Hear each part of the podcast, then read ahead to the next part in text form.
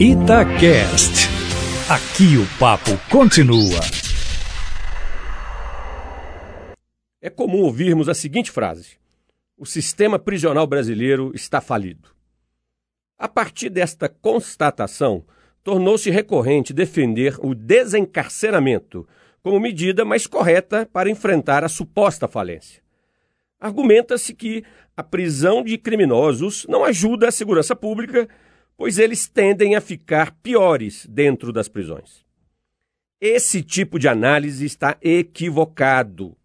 E por uma simples razão.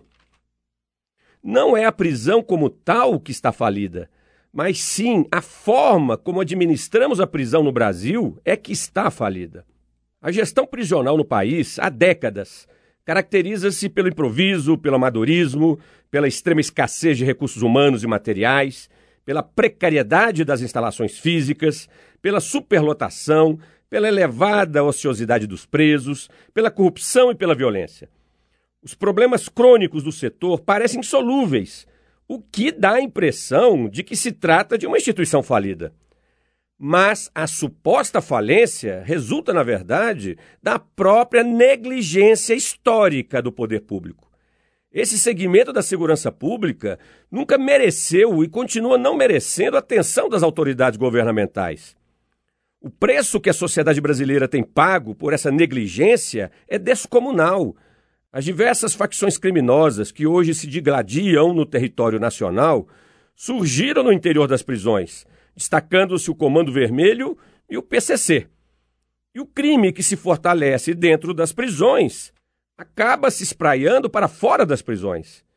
E segundo dados sistematizados pelo Conselho Nacional de Justiça, o Brasil possui hoje cerca de 820 mil presos.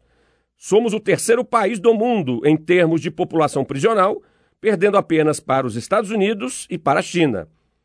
Mas quando consideramos o número absoluto de presos e o número de habitantes dos países, o Brasil passa a ocupar a posição de número 26 no mundo.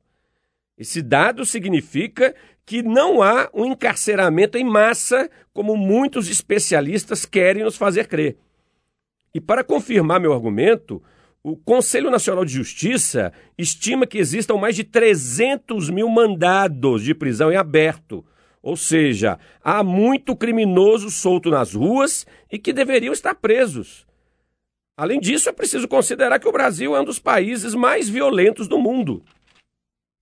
É crime demais, que significa criminoso demais.